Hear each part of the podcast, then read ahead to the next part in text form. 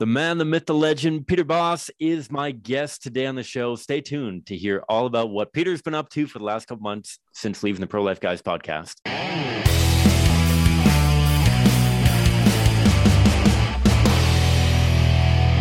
Hi, folks. My name is Cam. I'm the host of the Pro Life Guys podcast, a show dedicated to equipping you with the tools that you need to have compelling and compassionate conversations about abortion so you can change minds, save lives, and transform culture. And for any longtime listeners, the name Pieter Bos is probably super, super familiar to you.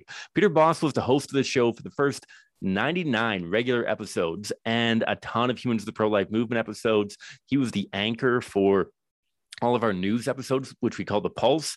Um, Pieter Bos was an absolute legend. And um, an excellent friend of mine. And and for the last couple months, I've been trying to fill his um, metaphorically gigantic shoes, um, hosting this show and talking to guests and prepping documents and all that kind of stuff.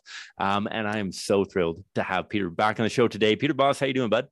Good. And filling those shoes, Cam, is something that you've done really, really well. Although I do have one bone to pick with you. I was listening to an episode just the other day, and um, so here I thought I'm, you know, somewhat of a decent sports fan. I like to compare myself to the likes of Jonathan Van Maren, who I worked with in the past. And I worked with him. So that's who you compare yourself to. And you're like, wow, I know everything about sports compared to this guy.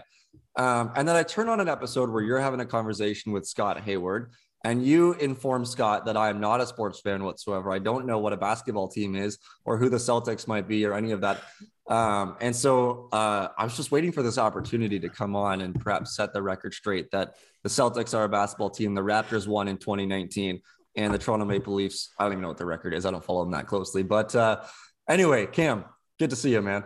Good to see you too. As soon as I said that on the episode, I was I was just hoping and praying that you were going to listen to the episode and we were going to be able to do this because like I said, it's all about standards, right? Uh, talking to Jonathan Van Maren or, or, countless other of our episodes that um, are, are, completely ignorant of most sporting things, totally fair. Um, I'm coming from the opposite angle, right? Like I, I am way too much of a sports fan, and so when I'm I'm out playing baseball or soccer or whatever, and I'm talking about like who's the closer for the 1994 Blue Jays, and and who won the Gold Glove in 1986 after throwing six complete games, like like that's my level of sports fan. Unfortunately, I, I know far too much about sports, and so it's all about standards. You are um, a champ when it comes to to knowledge stuff. And at the end of this, we're going to talk a little bit about the Pro Life Fantasy Hockey League that you and I are both in.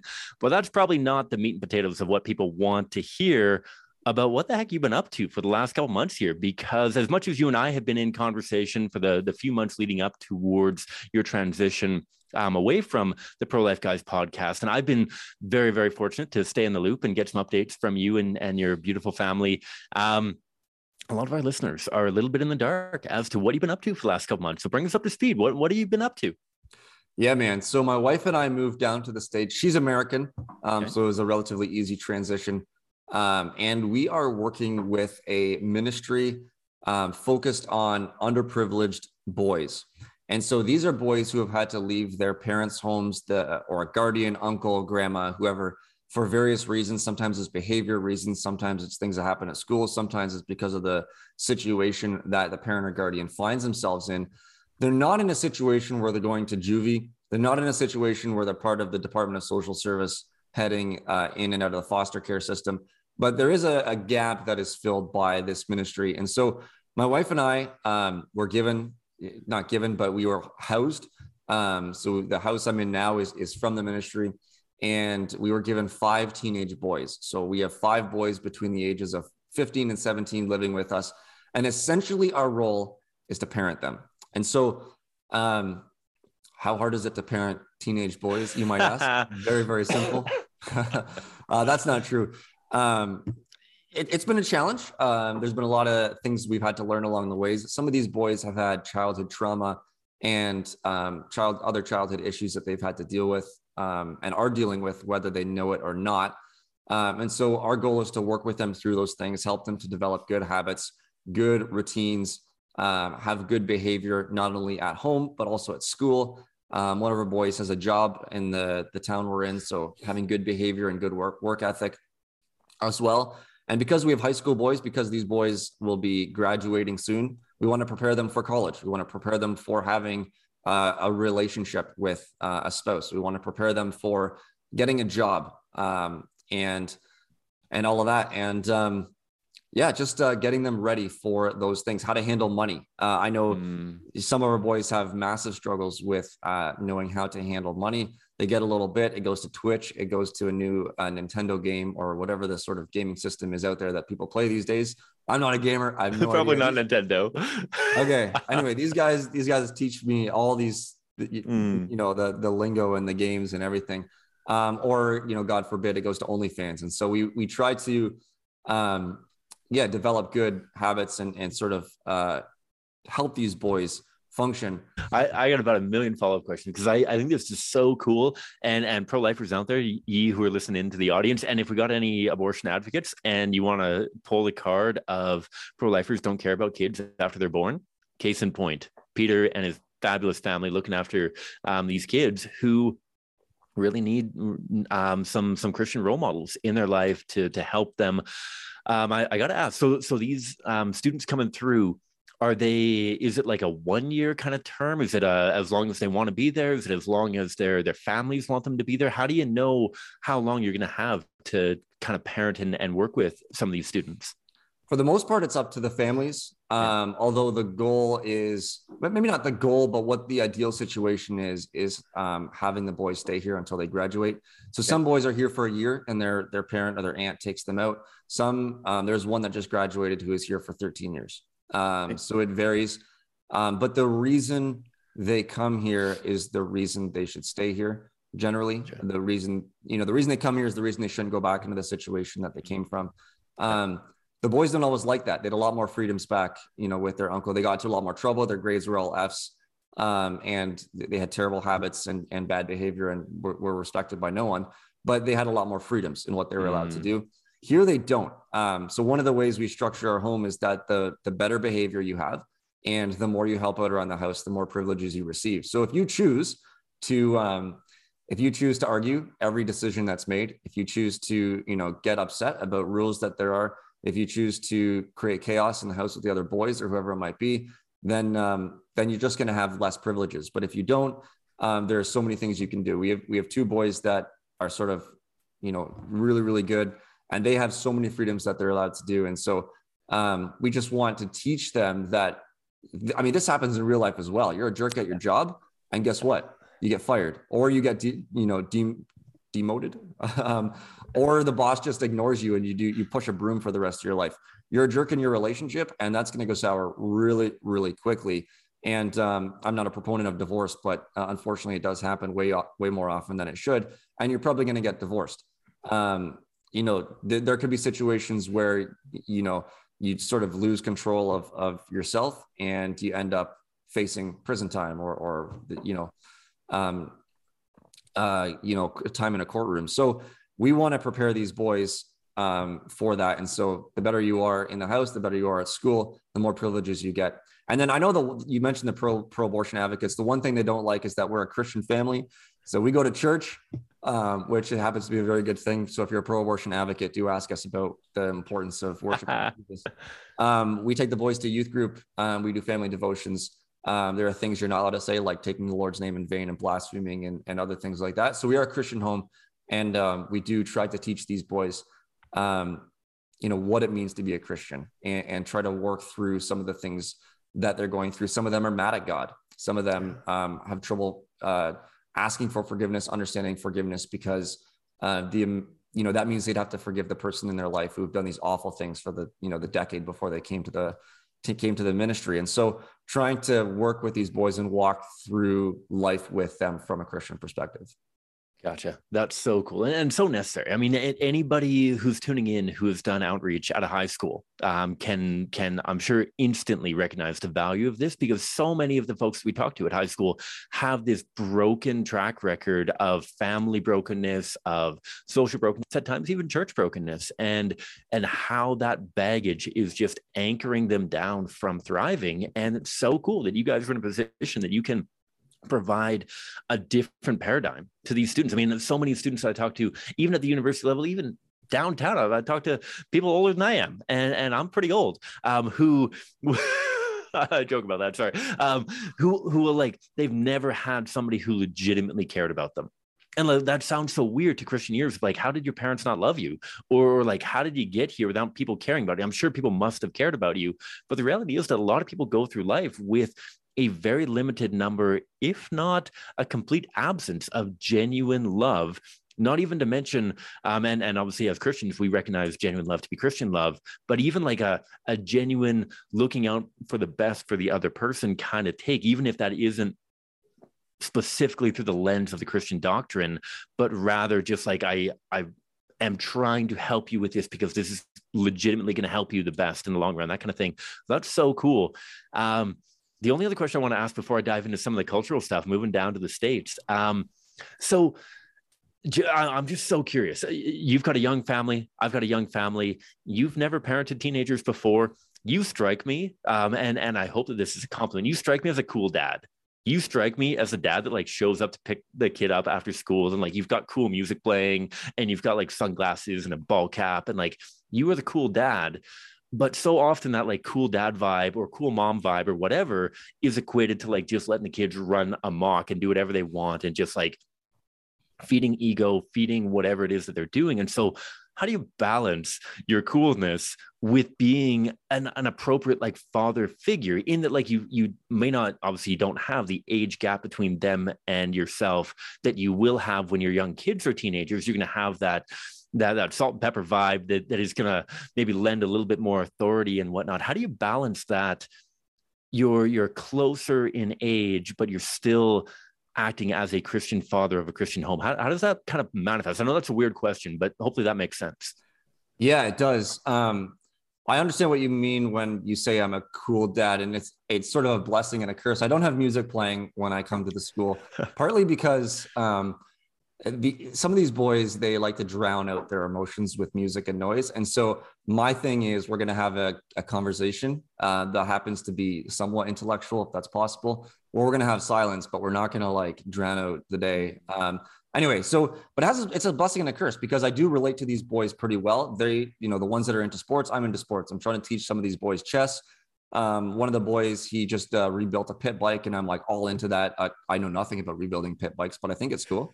Um, and I have energy. I'm 29 years old. I'm not 45. Um, I hope I have this much energy when I'm 45, but I imagine um, just I, for the record, for the record, Pieter's not throwing shade at me. I'm not 45 either, folks. I am 33 for the record. Anyhow, you're not throwing shade at me, but but I, I know what you mean. Yeah, yeah. Yeah. So um, so there's a lot of things that really work uh to my advantage, but some of those things, like um, one of the things that a mentor told me when I got here is try not to be their friend first. That's gonna come, but be their authority figure and their parent figure first. And so that that's been a challenge because we have three, like a three-year-old and a one-year-old, and uh, my wife's expecting uh, our third child, which we're really excited for. Um, and so the we parent them um, in a particular way. Uh, you get timeouts. You get, uh, you know, my bike just my my oldest son just lost his bike privileges for a day because he he likes to take off on his bike. Um, some of those same things don't work for 15 year olds. Now, some of the same things do. Uh, I had one boy who was particularly childish, and my consequence idea was putting him in the corner. That's very, very demeaning. But I told him if you're going to act like a child, you're going to get treated like one. And so um, I wish I could remember exactly what your original question was. But uh, I, sorry, go ahead you're you're a cool dad who is cool in all the right ways. It's it's not just cool in the I'm going to give you 20 bucks after school, go go have fun with yourself kind of thing, but rather I'm going to be the cool dad that actually cares about you. Yeah, yeah. So um so that reminds me there there was one boy who uh he, he was not very good with his money. So I, I actually took all his money. Um I took his his card and um and we emptied his bank account because he had a habit of doing that himself. And then I gave it so he's got an account in the ministry. Mm. Um, so all his money every Friday, every other Friday after he gets his paycheck, we go to the bank, um, we take it out, we bring it up to the office, and they keep hold of it. So um, I'm not that cool when it comes to that. I'd hate to be 17 and having all my money taken away. Uh, but but in that, I'm trying to teach like, man, listen, man, like you're a year from going to college. You have a car yeah. that you want to buy. You have insurance um, you have to pay for gas, plus that car needs uh, a few repairs. Um, you have all these things that you want to do, and you're spending this money on very frivolous things. And so, um, another boy came, and the first thing I did was take his take his card away as well. I don't know who you are. Um, we're gonna get to know each other really well. Um, but until we do, your money's mine, and, and I have to approve every single purchase. So, and that's with everything. I need to see every receipt, and for the most part, purchases only happen unless I say so. So that I'm not very cool in that way. Um, and then same thing with the privileges. So, so one of our boys, he's the captain of the robotics team at, at the local high school. Um, another boy wants to um, do something else at the school. The, the one boy's allowed because his behavior is really good. The other one's not allowed. So I'm not that cool. but I tr- but I do like I do try to balance the coolness with like being involved in their lives, getting in, you know, active in the things that they're active in, but then also realizing that some of the behaviors that they are doing are not actually going to be conducive to their life. And so those are things that I want to have them change. I can't change their heart. Um, yeah. You know, it's the Holy Spirit uh, in them, and, and God uses me and it's them growing up and maturing and come to a realization that um, life doesn't revolve around them which is something that i think all of us struggle with uh, in various ways at various points in our lives but trying to get them to understand that before they leave a situation where they have parental figures people who are going to look over their shoulder discipline them for getting zeros in their paper even though they can hand it in late and still get the same mark and um, and give them consequences for being tardy at school. So, um, trying to give them these life lessons um, is that cool? I don't know. I think you're old enough to think that's cool. I think uh, any of our listeners above the age of 28 might think that's really cool. But if you're a teenager listening, that's not so cool. But uh, the point is to to help them thrive in life when they don't have someone breathing over their their shoulder.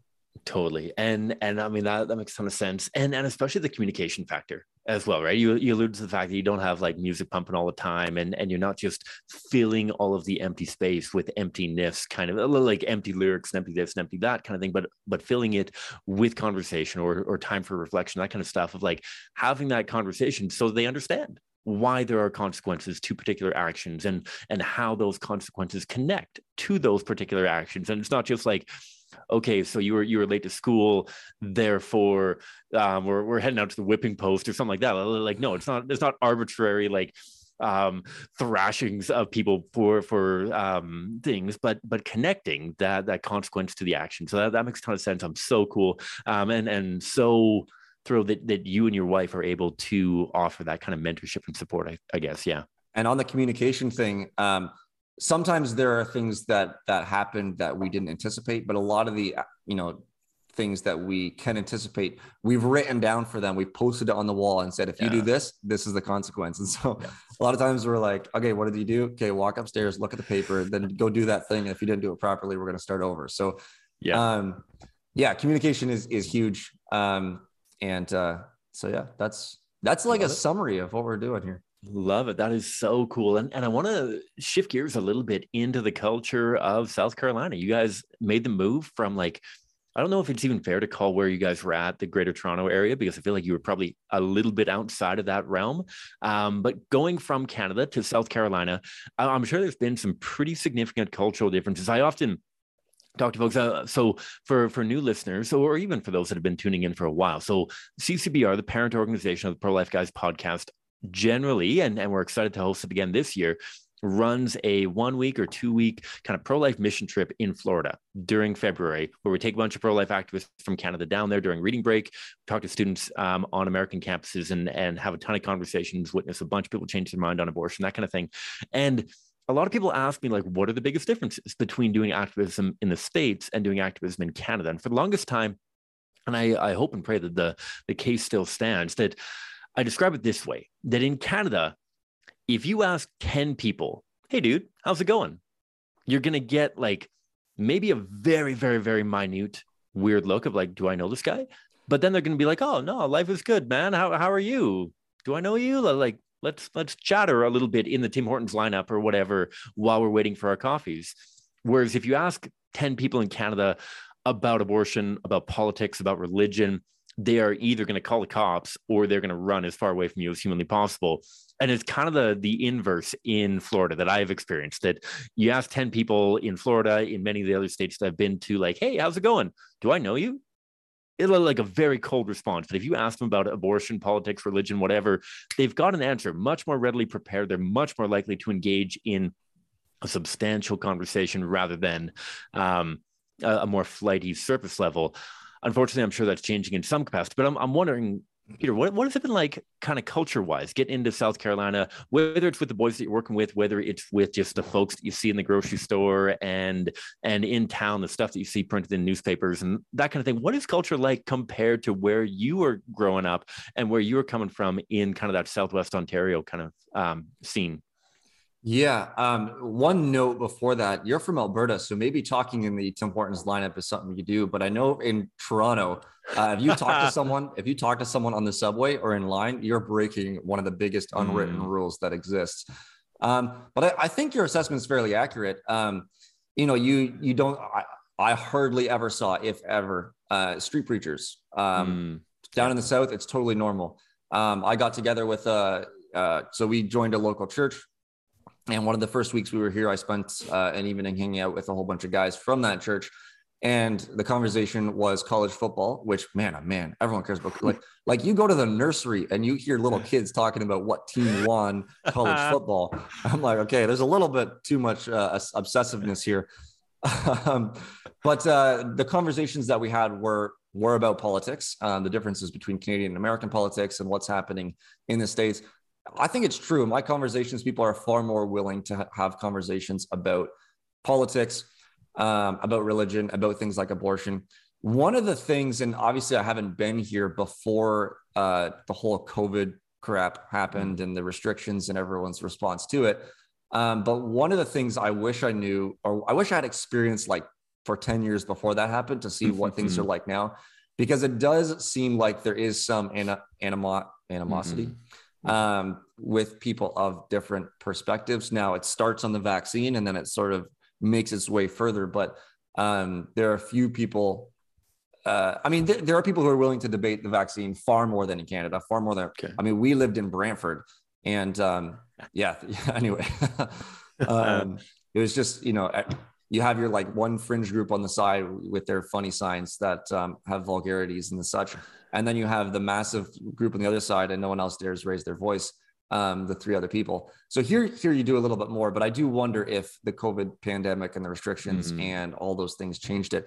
Um, but um, one of the things I do appreciate about the states is that you can have those conversations. So whether it's within the political realm, like just seeing politicians openly speak about the things they believe in, or whether it's just on the streets in conversation in the grocery line, whatever it might be, um, it, those open conversations are still far more prevalent than in Toronto, which I mean, they were they were quite non-existent in Toronto.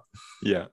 Gotcha. That that makes a ton of sense, and and that is fertile ground. I, am sure that there are further complications with that the two party system the uh, what camps and and kind of siloing and um, polarization all that kind of stuff like i'm sure that there are definitely issues to having meaningful conversations about important stuff down there just as it will be everywhere everywhere it's not like like it's just doormats um, waiting for you to to preach the gospel and everyone is just snapping into and getting baptized left right and center kind of thing i'm sure um, but it's cool that there's an openness to that which is really really sweet and again a lot of the reason why we take students down to florida um, I'll, I'll, drop a link in the show notes below about our application, which is now open for Florida Abortion Awareness Project. Uh, we're doing one week down in Florida, Lord willing, coming up here in February. And so check out that. Um, that's fair. That that is really interesting. That that's kind of the the vibe. And you are you're not in like a, a, crazy metropolitan hub, right? Like you're pretty rural in, in South Carolina. Is that fair to say? I, I know very little about the geography of South Carolina. The only thing or one of the few things I know about the Carolinas. One is that Josh Brahm, um, Equal Rights Institute, lives in South Carolina, and two that both Duke and North Carolina Tar Heels are in North Carolina, Raleigh, North Carolina. I don't know anything, very little about it. Um, the Gamecocks are are a thing I know. Um, you, you, is it fair to say you're you're fairly rural, or are the kids coming from rural backgrounds as well? Are they coming from pretty urban backgrounds, or is it a bit of a mixed bag? Uh, yeah, I'm in a. So think about your most stereotypical hick town where everyone's got the very deep Southern accent, mm. um, and there's sort of a, a, mix of black folks and white folks and Mexicans. Uh, um, that's that's the town uh, that we're in. It, it's quite hick town. I love it. It's like yep. this quiet, like it's busy and there's things happening and there's like enough to do. There's like an opera house and some cool things, but it's it's it's small enough and hick enough to like be able to sit back and just chuckle at where you are and what you're experiencing. Um, That's cool that Josh Brahm is here. Um, Yeah. I, I might have checked that out. I didn't know he was in South Carolina. Um, one of the interesting things you mentioned the Gamecocks. So I do I care about college football, Cam? I couldn't give a rip about college football, but everyone else seems to. So if you say you're uh, an Alabama fan, I'm a Oof. Clemson fan. If you say you're a Georgia fan, I'm a Clemson fan. If you say you're a Clemson fan, like let's go Georgia, we're the best team ever. We just we just won the series not too long ago, and so um, everyone gets mad at me for that, and I get into a whole bunch of fights. But like, man, oh man, these guys are obsessed over here. Like, like as long as you know that the Trojans are not in South Carolina, they're in South California. Um, I, I think that's going to go a long way. I'm pretty sure, pretty sure USC is South Car- California, not South Carolina. But apologies to anyone from South Carolina if I'm botching that up. Um, anyhow, this is cool. This is cool. Um, are we going to see you back in Canada anytime soon? Or are you guys dug in there and bunkered in, and and I'm never going to see you again? Are you guys going to be back up in this side of the pond at any point, or what does the next little while look like for you guys?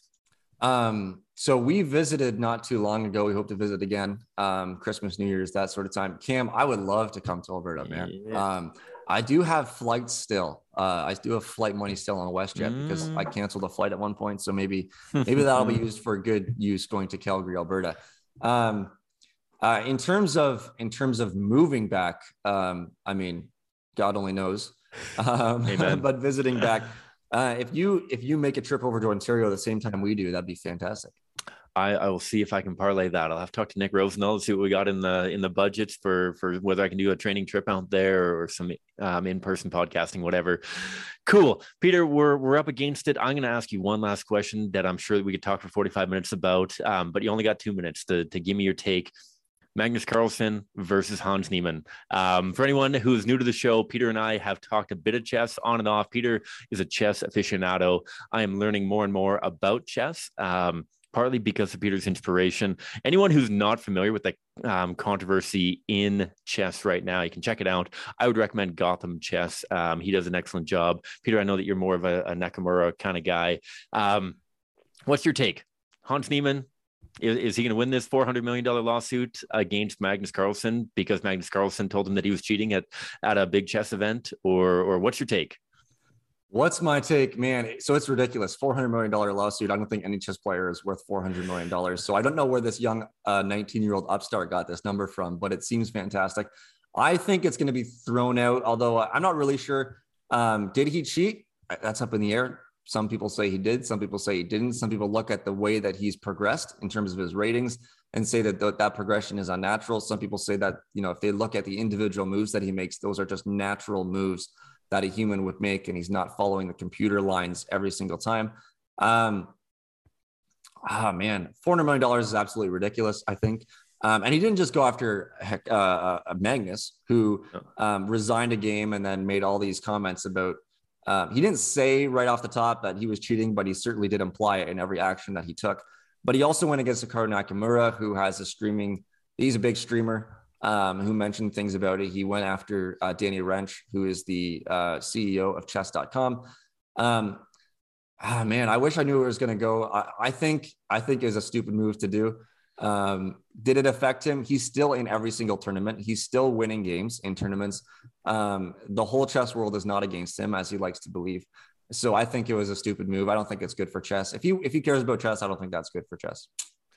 Gotcha. Um, that that makes sense. I'm sure we can go on and on about that. I, it's a fascinating, fascinating question. And at the end of the day, I think it might actually be good for chess because I wonder if this is going to get more eyeballs onto chess of, of like who watches chess? Let's get serious. So like you and i do and like four other people um in russia and like that's about it.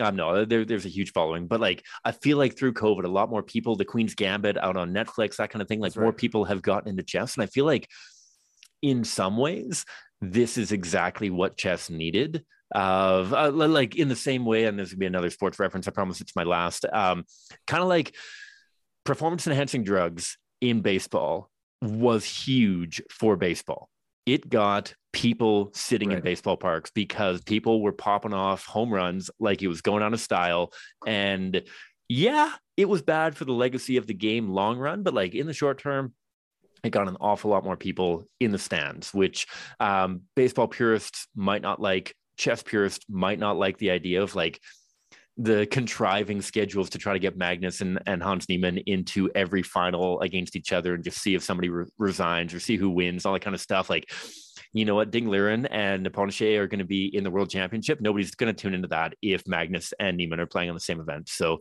um, anyhow, we could go on and on. We're going to have to do this again, my friend. Um, folks, Pieter Bos, thanks a ton for coming on the show, bud. Thanks for having me. Yeah, we'll do it again soon.